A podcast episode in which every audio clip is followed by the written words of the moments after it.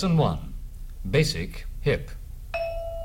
Welcome to the Jazz Session. I'm Jason Crane. The Jazz Session is presented by AllAboutJazz.com, the web's leading source for jazz news, reviews, MP3 downloads, and more.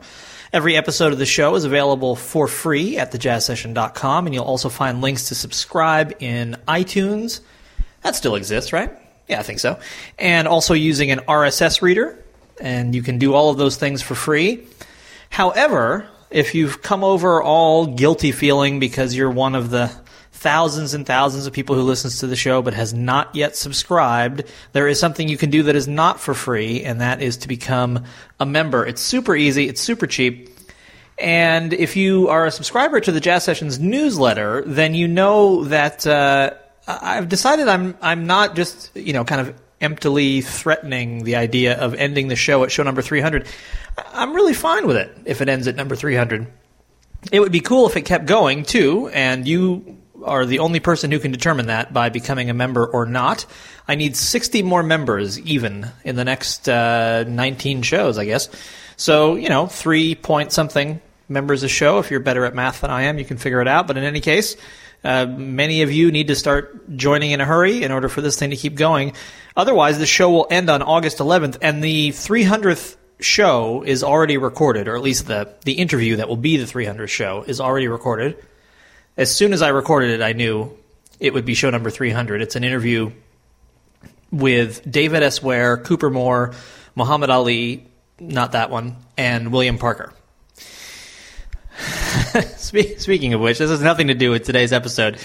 But when I tweeted that I was interviewing uh, David S. Ware, Cooper Moore, William Parker, and Muhammad Ali, a friend of mine who I don't think is into jazz at all responded, "Oh, that's really cool." And I have to believe it was not because of his love for any of those four people, but because he believed I was interviewing the other Muhammad Ali, which would be really cool, but didn't happen. But the one I did interview was quite nice too. But anyway, uh, that's going to be show number 300, which will air on August 11th. And then either show number 301 will follow hard on its heels, fueled by the 100 members that the show now has. Or show number 300 will be the, the big slam bang finale, and I'll go off to do something else. But anyway, uh, you can figure it out. Just go to thejazzsession.com slash join and become a member or not. Um, and, you know, the, the jazz session episodes that exist will stay up for all time.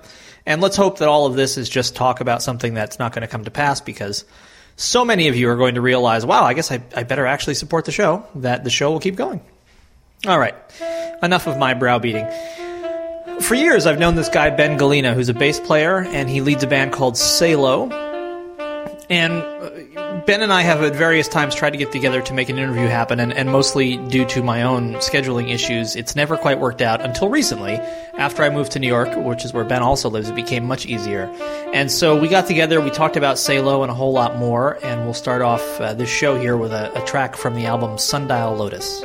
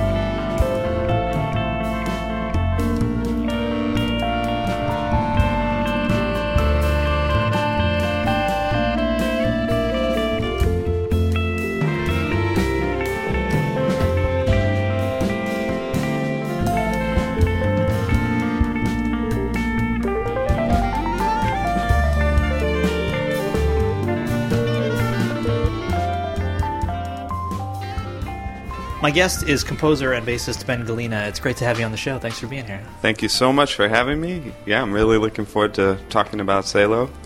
And I have to give you some props here because, uh, as I was saying to you, when I came over, you had prepared vegan snacks. and you are the first in what I hope will be, now that I've said this out loud, a long line of musicians who prepare for me vegan food when I come over.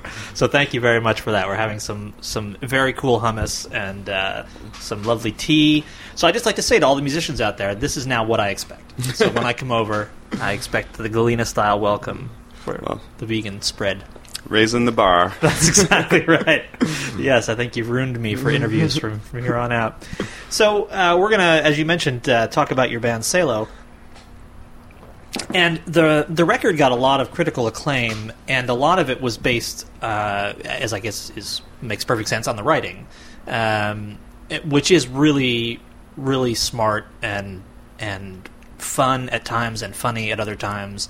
Uh, and so I just I guess I wanted to talk to you about the the process of composing for the album. Was it a long time in the works? Uh, talk a little bit about how it Yeah, it, it definitely was. Um, I sort of let these compositions develop over uh, years, and um, my process with getting them to the stage that they were at when we recorded them, um, it was a lot of trial and error and experimentation and revision, and I'm like a chronic reviser.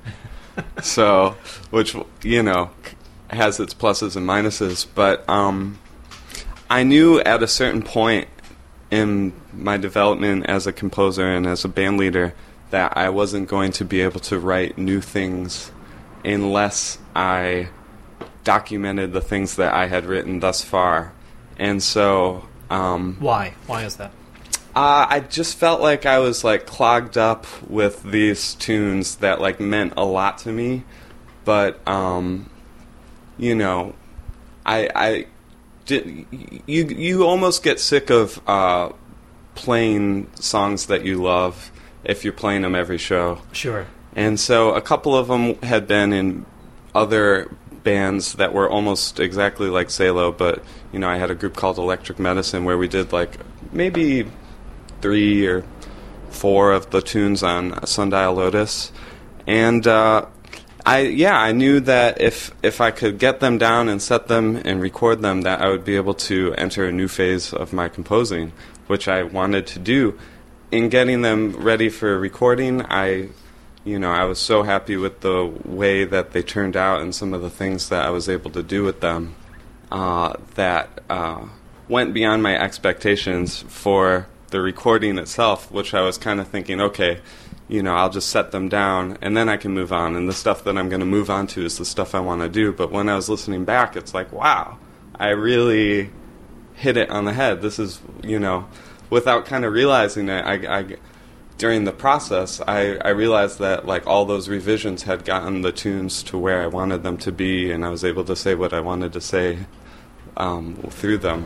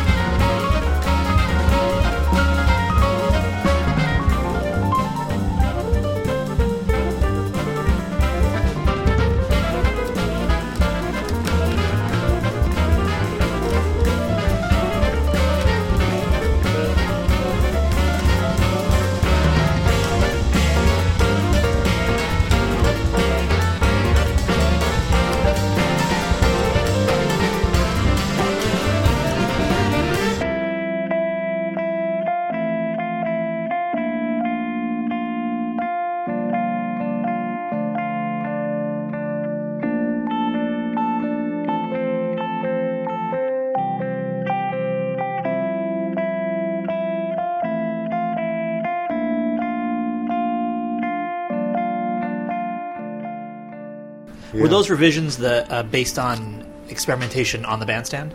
Yeah, you know, it was it was uh, different ways to keep it fresh, and thinking, you know, at a certain rehearsal, talking about something verbally. Okay, this time when we do it, when we go to the section, it'll be let's just really get quiet here, or let's you know, whatever it was, or feeling like a tune is a good tune, but it's a little stagnant, and so I'm sitting there thinking, what what like magical thing could happen in a perfect world where that leads to a new area um, that would be exciting for us to play and exciting for me to hear, even though I've heard the song for a couple years now, you know?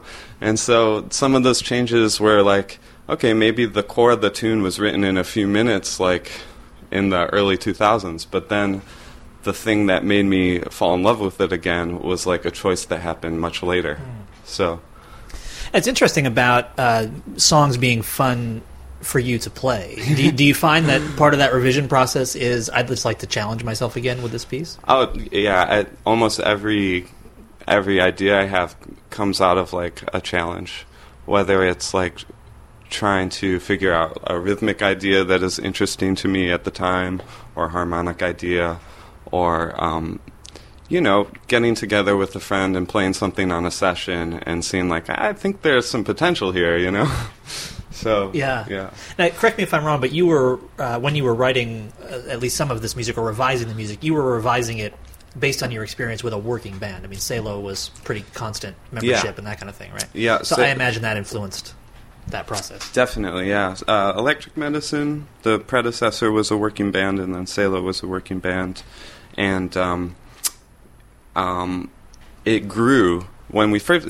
Oh, you know, I was just thinking about this. Um, today is May fourth, and we had our first concert May fifth, two thousand eight. So Oh, no it's kidding. like basically three years ago exactly. So Okay, that's cool. exciting.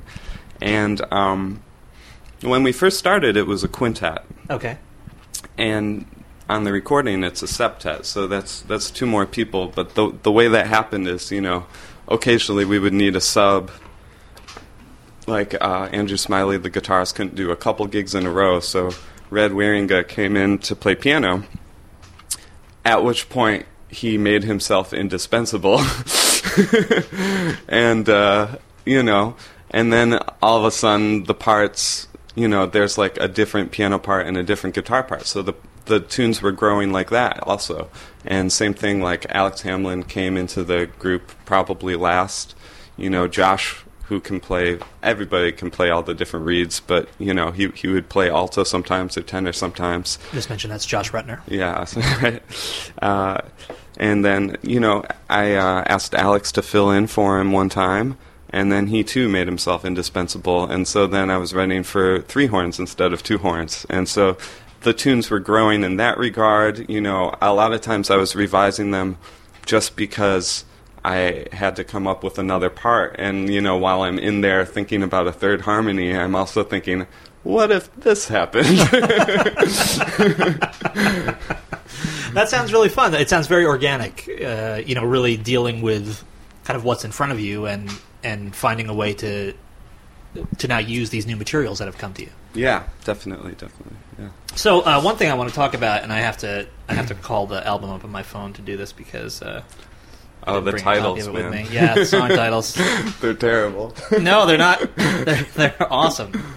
Uh, yeah, the another I was recently when I was talking to. Uh, oh, thank you. That's so much faster. When I was talking to Darius Jones and Matthew Shipp, their uh, all the titles on their most recent or their first collaborative record are comic book based on comic book. oh, characters. awesome. Yeah. and uh, which I recognize because I'm also a, a geek, and uh, or I guess that would make me a nerd actually. Uh, but these these titles are just are just awesome, and so we need we need to talk about where they where they come Sure. Yeah. Like, well, each one has a story. Oh, I'm yeah. pretty sure. Story, story me, hit me. Um, well, there's a loosely based uh, sci-fi theme in general. Sure.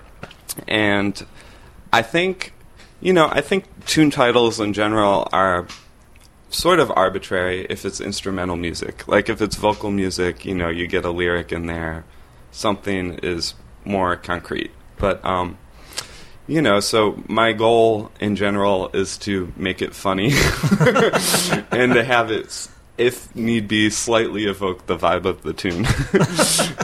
um, so, a couple of the things I was reading the Dune uh, books by Frank Herbert, and a couple of the tunes uh, came from that. So, Worm Emperor is from that, um, and that's like the third one in the series, which I think was my favorite one. Yeah. or no, that sorry, that that's the fourth one in the series, but the third and the fourth are, are awesome.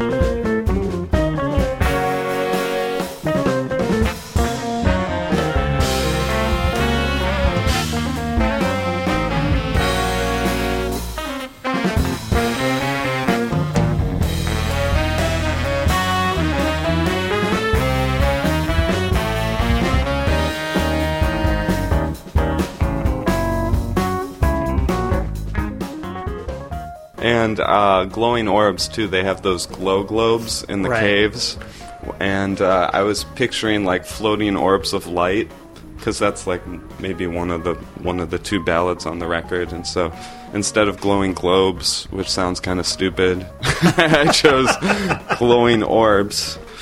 Uh, let's see. Sundial Lotus is itself an anagram of Ludus Tonalis, which, Which is a piece contained within it, right? which Yeah. is the yeah, which is the Hindemith piece uh, that starts off the the first like minute of the seven minute tune is uh, is his fugue, which was originally written for piano, and um, what else? The the only other one I guess that really has a story is the sky is an eye, and that's that was a line from a David Foster Wallace story, who's hands down my favorite author.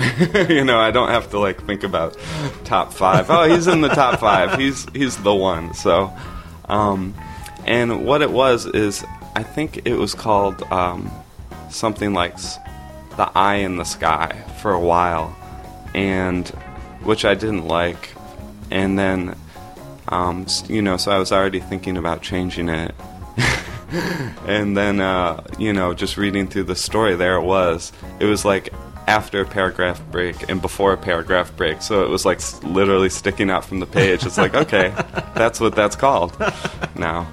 Um, and the the thing about that too, there's a lot of a lot of this stuff comes from books, I guess. The the name Salo is from a character in a Kurt Vonnegut novel, also sci-fi. It's from the Sirens of Titan, and so he's That's one of my favorite. of Oh books, yeah, yeah, the, yeah. That's my favorite, definitely.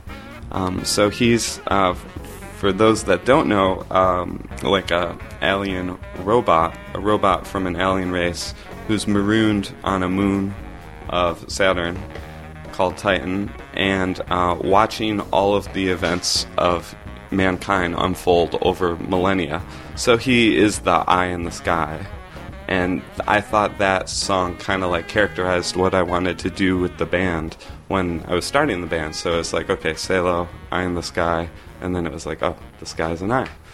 So Cool. yeah, Yeah, that's great. And then uh, just because I just like to say it out loud, uh, Metamorphostopheles, which is both a great, a great name, and also somewhat indicative, I think, of what happens in the tune, which kind of skews wildly from from Yeah. place to place. yeah, it's it's got the uh, the John Zorn Naked City sort of like uh, channel flipping aesthetic, and um, that's the metamorphosis part, and then the uh, Mephistopheles part. He's you know a devilish character from the Faust novels and stuff. Right. So Oh, that's great. yeah. We mentioned almost everybody in the band. I think the only people we left out uh, are Ed Rosenberg, who also plays saxophone, and Alex Wyatt, who plays drums. And I think we mentioned everyone else's name in the in the story of the development of the band. Sure. Um, as you have played this music live after documenting it, does it continue to evolve, or does it remain in a fixed position and now you've moved on to other music, or some combination of those?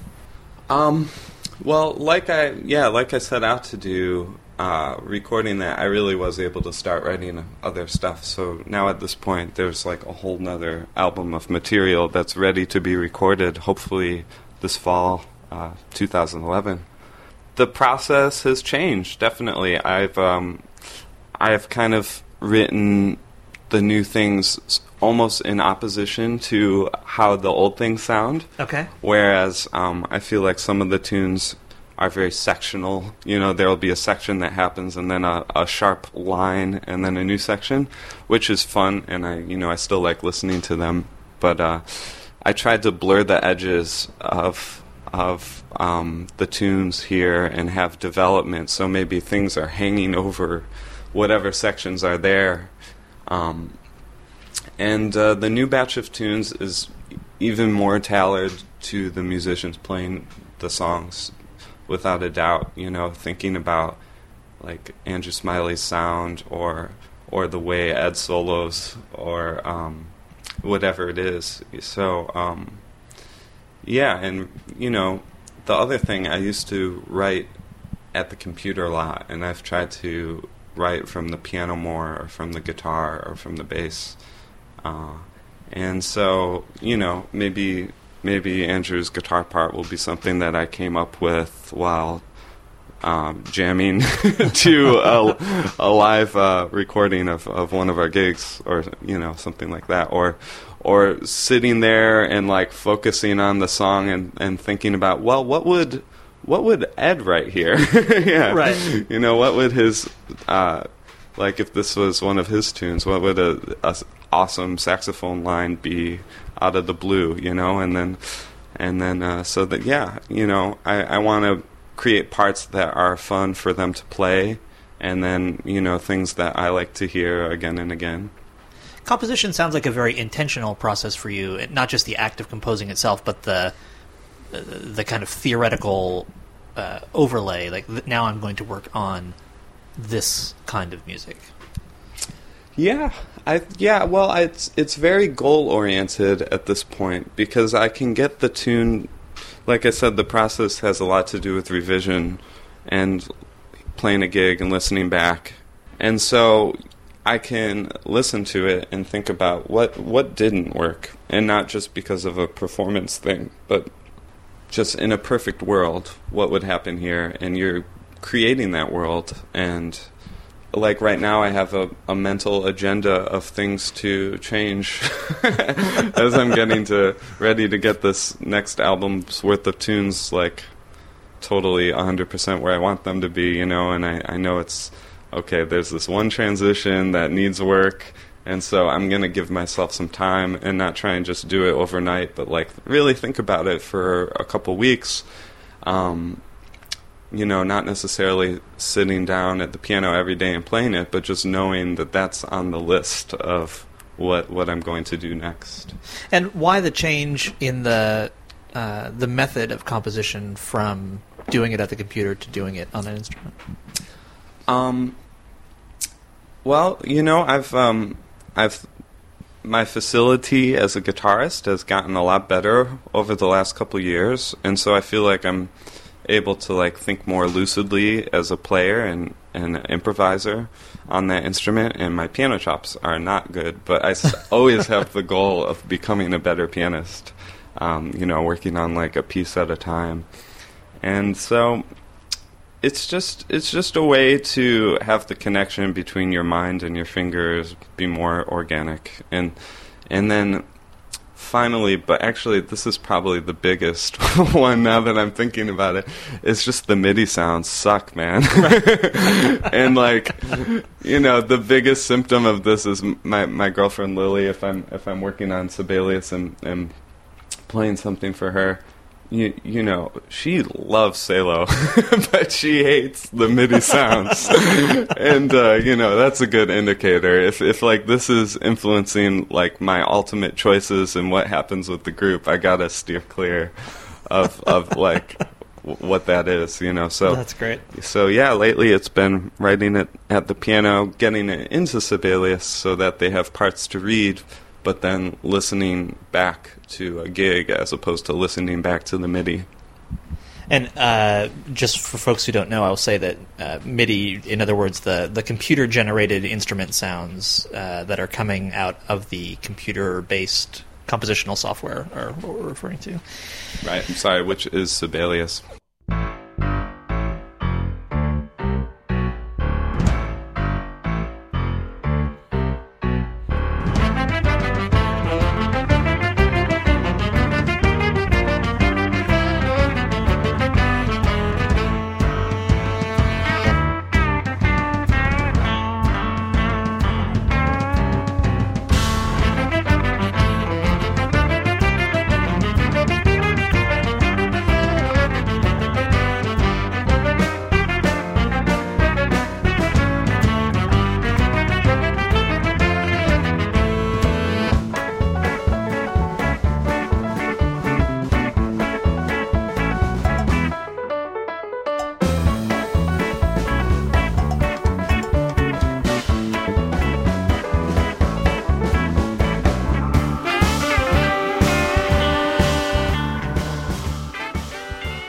So, for folks who might be being introduced to you uh, by way of this interview, can you talk a little bit about where you're from and uh, kind of your introduction to the to the music?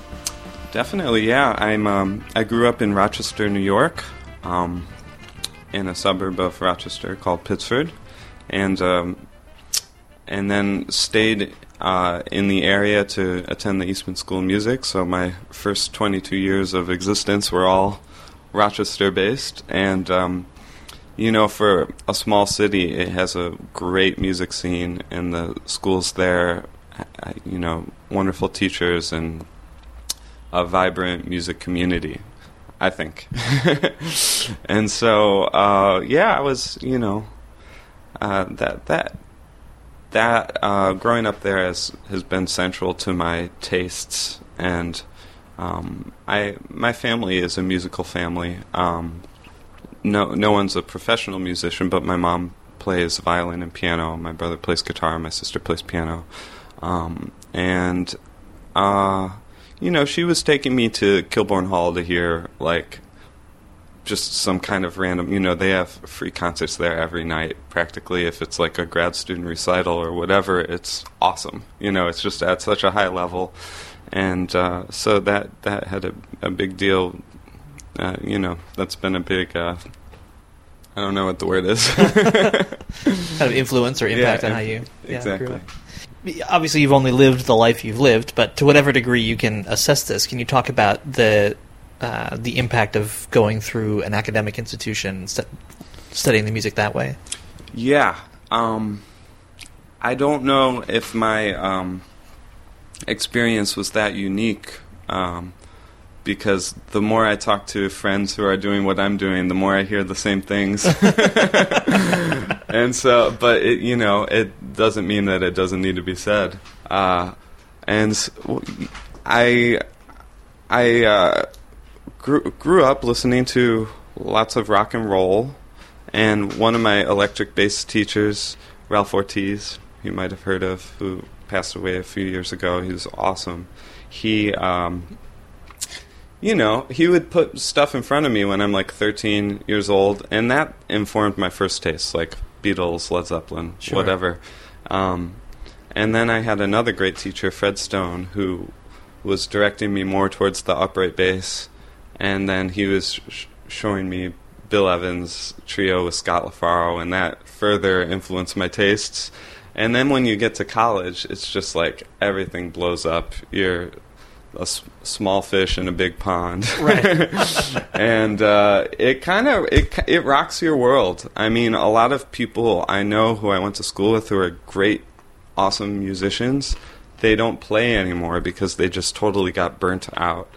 Um, it's like a love hate thing when you start putting so much of yourself into something. You know, you, it takes a lot out of you, and so the couple of years I think after I graduated, I my I wasn't necessarily having fun playing music, which is ridiculous because you know before I went to school, I I thought it was just the most fun thing in the world.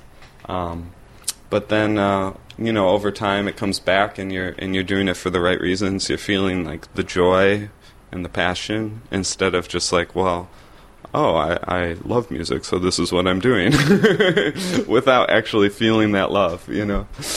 So was that a transition you had to to consciously manage in some way to get the the joy back into it? Yeah, I don't know. You know, you I, you could see it in other people, and and maybe that informed the the path mm-hmm. a little bit. But you know, living with it and talking about it, and and hearing things that inspired you again and being able to play things that weren't jazz for a while. The, the, jazz thing is a big deal too because you know people it's it's not easy and bebop is a crazy language and you expect I, I think people say you know uh, jazz is the teacher, funk is the teacher, funk is the preacher, uh, and all these things. Oh, if you play jazz, you can play anything and that's true to a certain extent, maybe. But um, you know, it's a it's a virtuosic uh, uh, style, and there's so many minutia and so many huge figures uh, if you're looking back, that can play on these changing harmonies where every four eighth notes the harmony is changing, and it's like, you know, it's hard to find a voice within that context. And so I think, you know, coming to the city and playing other things, playing rock and roll, playing, you know, some of my bands are, you know, Japanese music or or um, bluegrass or whatever. You know, you can sort of find a voice through that, and then when you come back to jazz, you maybe have a little bit more to say, or you realize, well, I don't actually have anything to say on this particular tune, and you know, I think that's okay. That's sort of figuring out maybe. You, you know, I felt for years going to a great school like Eastman that if I couldn't play every single kind of music at the top level, then I wasn't like a worthwhile person. Mm-hmm. you know, not necessarily just musician, but you you're valuing your your your self value is based on your your musical idea of yourself, and so. So really being able to step away from that and take a break from the bebop and then say, okay, I love this. I'm gonna get back into the bebop or whatever, you know. Right. So that yeah, that was part of the journey, and you know, I think, I think, um, like I said, I'll, a lot of people I've talked to have have had the same experience. They're like, oh well, I just want to play original music, or you know, I hate jazz now. I, I used to love jazz, now I hate jazz. it's like, it's not the jazz, man. It's Right. it's, it's you. No, that's really interesting. I don't think that's ever come up on the show before. Um, I, yeah, I was thinking uh, as I was listening to you say that that I think if I were to do ten thousand of these shows, there would never emerge from them a consensus on what the what the path through this music is, because there I don't think there is one. right. Yeah. And I used to think that there was one. I used to kind of. Uh, at first, I believed the you have to learn the tradition to transcend it, hmm. and then I had like a knee jerk reaction in the other direction, thinking "Ah, that's crazy. What you, you know, hmm. a gazillion people around the world play improvised music hmm. at a high level who didn't come up through the blues or you know mm-hmm. any of that stuff. Mm-hmm. And then I talked to some musicians who I really respect, and they say those kinds of things. You have to learn that, and I thought, oh yeah, I'm kind of swayed back. So I find myself bouncing around like a ping pong ball on this concept of what what is the path to make music and what makes an expression valid. Mm. And I'm, I, I certainly haven't arrived at anything other than to say I think the one thing I know or feel like I know is that it is not it is not knowable and it is not it's not reducible to a set of steps No. that you take to arrive at some destination as a musician. Yeah, that sounds about right. And yeah, I'm sure it's going to be different for everybody. Yeah. Do you feel in any way compelled now or or responsible to deal with I guess what we would refer to as the tradition where music is concerned? Um, I feel compelled to just out of my own desire, you know. Sure. And um, like, I uh, you know, it takes a lot of time and energy to be the leader of a project. and so I Salo has definitely been at the center of my focus for some time now. But now that we've got this big repertoire together and it's easier to book shows because you know we've got some good reviews i feel like i have the time to explore some other ideas and and so i'm looking forward to playing some uh, basically jazzier music you know some swing and some upright bass uh, some swinging stuff so you know look for that in the coming months um, but uh, yeah, I, you know, it's it's always it's always um, you can always get deeper into anything you do, and there's there's no bottom. Yeah. there's no bottom to playing, you know, '60s style jazz at a high level, or what's what's now like I don't know the 2010s style jazz at a high level. You know, there's there's so much there, and so, you know, I'm just I'm just glad I'm in New York doing it.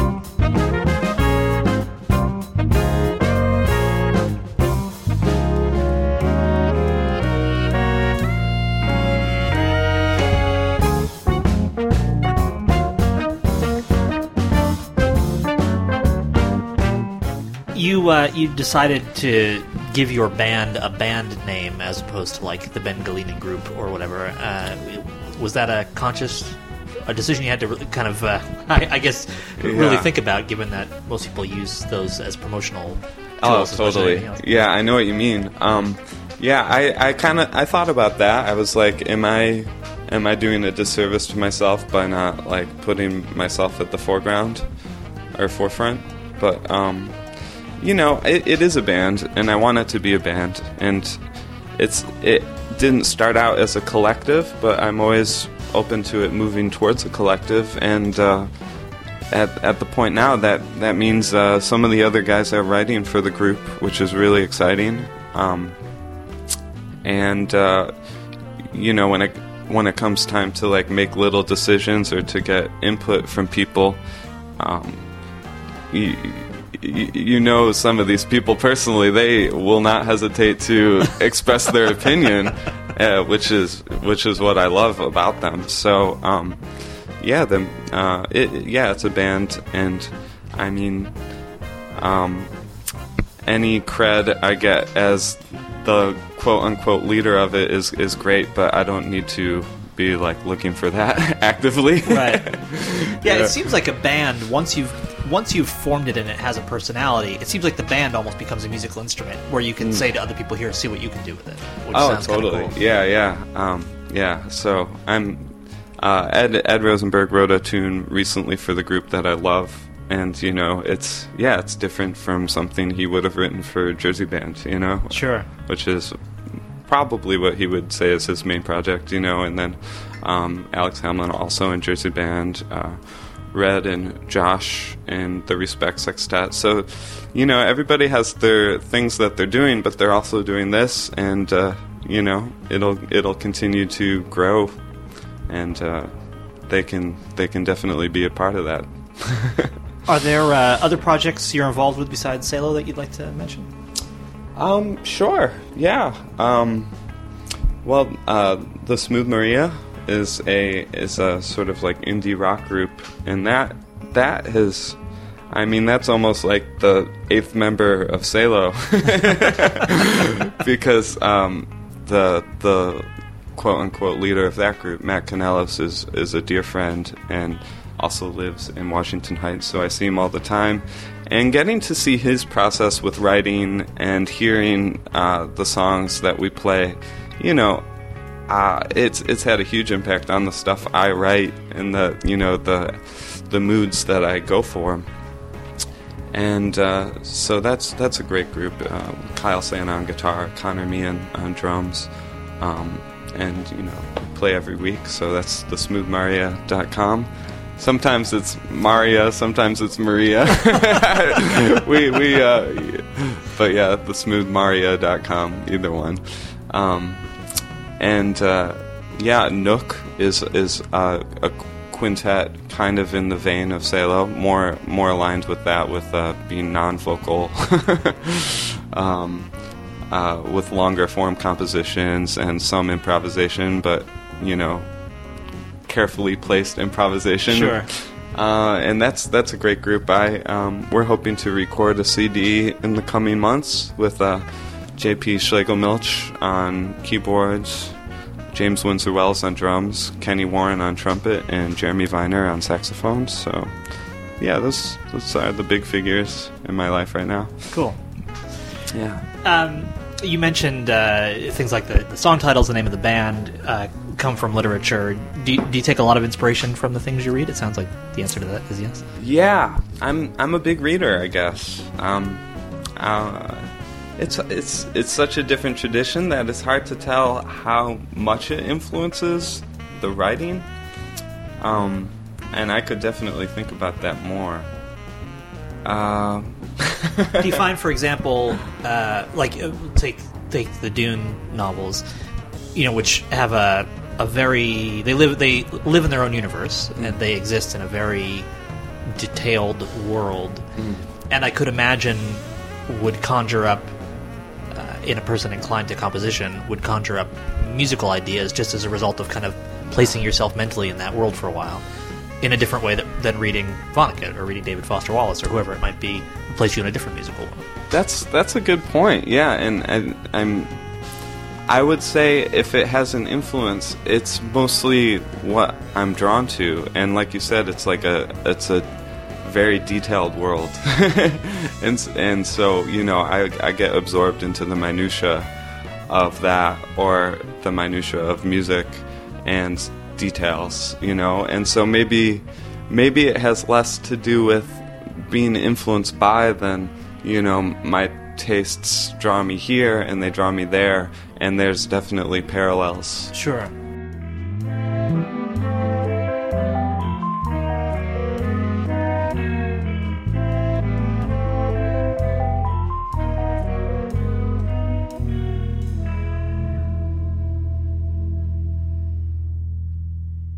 You mentioned that you've got uh, the next album's worth of, uh, of music just about ready to go. Um, as you kind of look ahead for Salo, do you can you kind of I guess look both back and forward? Can you track kind of an evolution in the band uh, in terms of the way it, it operates as a unit or the kind of music it produces?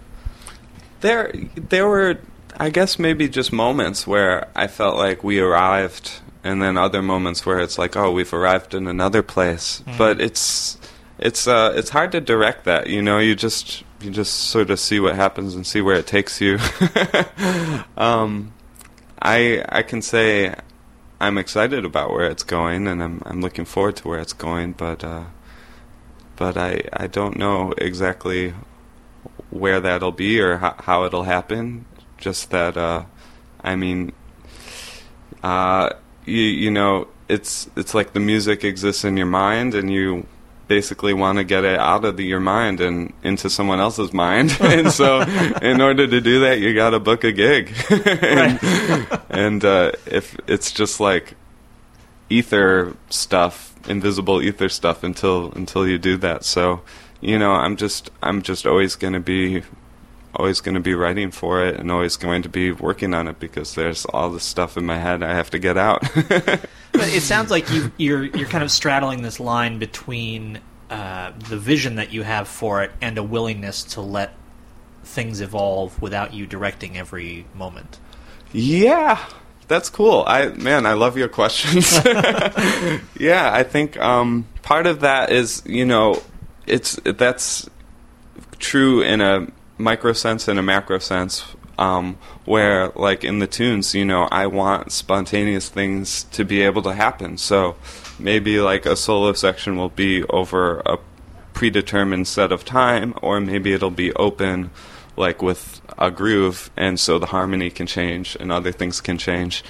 And um, and yeah i mean as as detailed as the compositions are i always want to have that sense of freedom and i never want two performances to be the same, and I, I guess that's you know that's true for where the band is headed too. You know, I'm I'm enjoying it, but not necessarily going to be like a micromanager. uh, you have already partially answered the question that I've now started asking at the end of every interview, uh, which is, can you recommend some things either that you've read or seen or heard, not necessarily directly connected to your, or specifically not directly connected to your work, um, that you'd just like to share with other people? Um, sure. I uh, I love David Lynch and his films, particularly Mulholland Drive, Blue Velvet, Inland Empire, and and yeah, David Foster Wallace definitely favorite favorite author in his book Infinite Jest and his short stories The Girl with the Curious Hair and his nonfiction. Um, just his writing style and, and his uh, worldview um, is is really refreshing to me. It seems he's so honest and his moral compass is so solid and he's just he has an uh, empathy and compassion that like comes through everything he says that I think is really rare. Um, yeah, Josh pushed me to to read him. I had never read him, and Josh kept saying, "You really have to, yeah. have to change that." And then uh, he pointed me to an archive. Josh Rutner, who's in Salo that we're talking about, uh, pointed me to an audio archive of his talks. Yeah. Which, since I spend a lot of time on the bus going back and forth between the various places I have to be, yeah. I often listen to him as I'm traveling, and it, he really is an incredibly impressive intellect. Yeah, I mean, what a brain. yeah. yeah, yeah. I mean, it's it's uh, it's so sad that he isn't with us anymore. But yeah, he just yeah maybe he was feeling things too deeply. Yeah. I guess. Um, but it, you know, if if if you're someone who also feels things deeply, it's a relief to see that, you know, and uh, y- you know, it makes you feel less alone in the world, you know. To My guest is Ben Gallina, and uh, his main project is a band called Salo, and I highly recommend uh, that you check them out and uh, the record Sundial Lotus. It's been uh, such a pleasure, man, to talk to you after all these years that I've known you, and uh, it's great to finally have you on the show. Thanks for doing it. thank you so much. Yeah, I'm I'm so honored to be here, and uh, Well, that'll wear off, trust me. right. Well, gotta get those additional members that's, ex- that's exactly right. for the jazz session. And again, I just, as we're closing this interview, I cannot stress highly enough that from here on out, these interviews have to be accompanied by homemade vegan snacks. So I, this, this has started a trend. Well, it doesn't start a trend until the second person does it, I guess. Yeah. It's either started a one really lovely one-time experience or what I hope will be a trend. But again, Ben, thanks, man. It's really, yeah, it's great to know you and great to hear your music. Thanks. Thank you, Jason.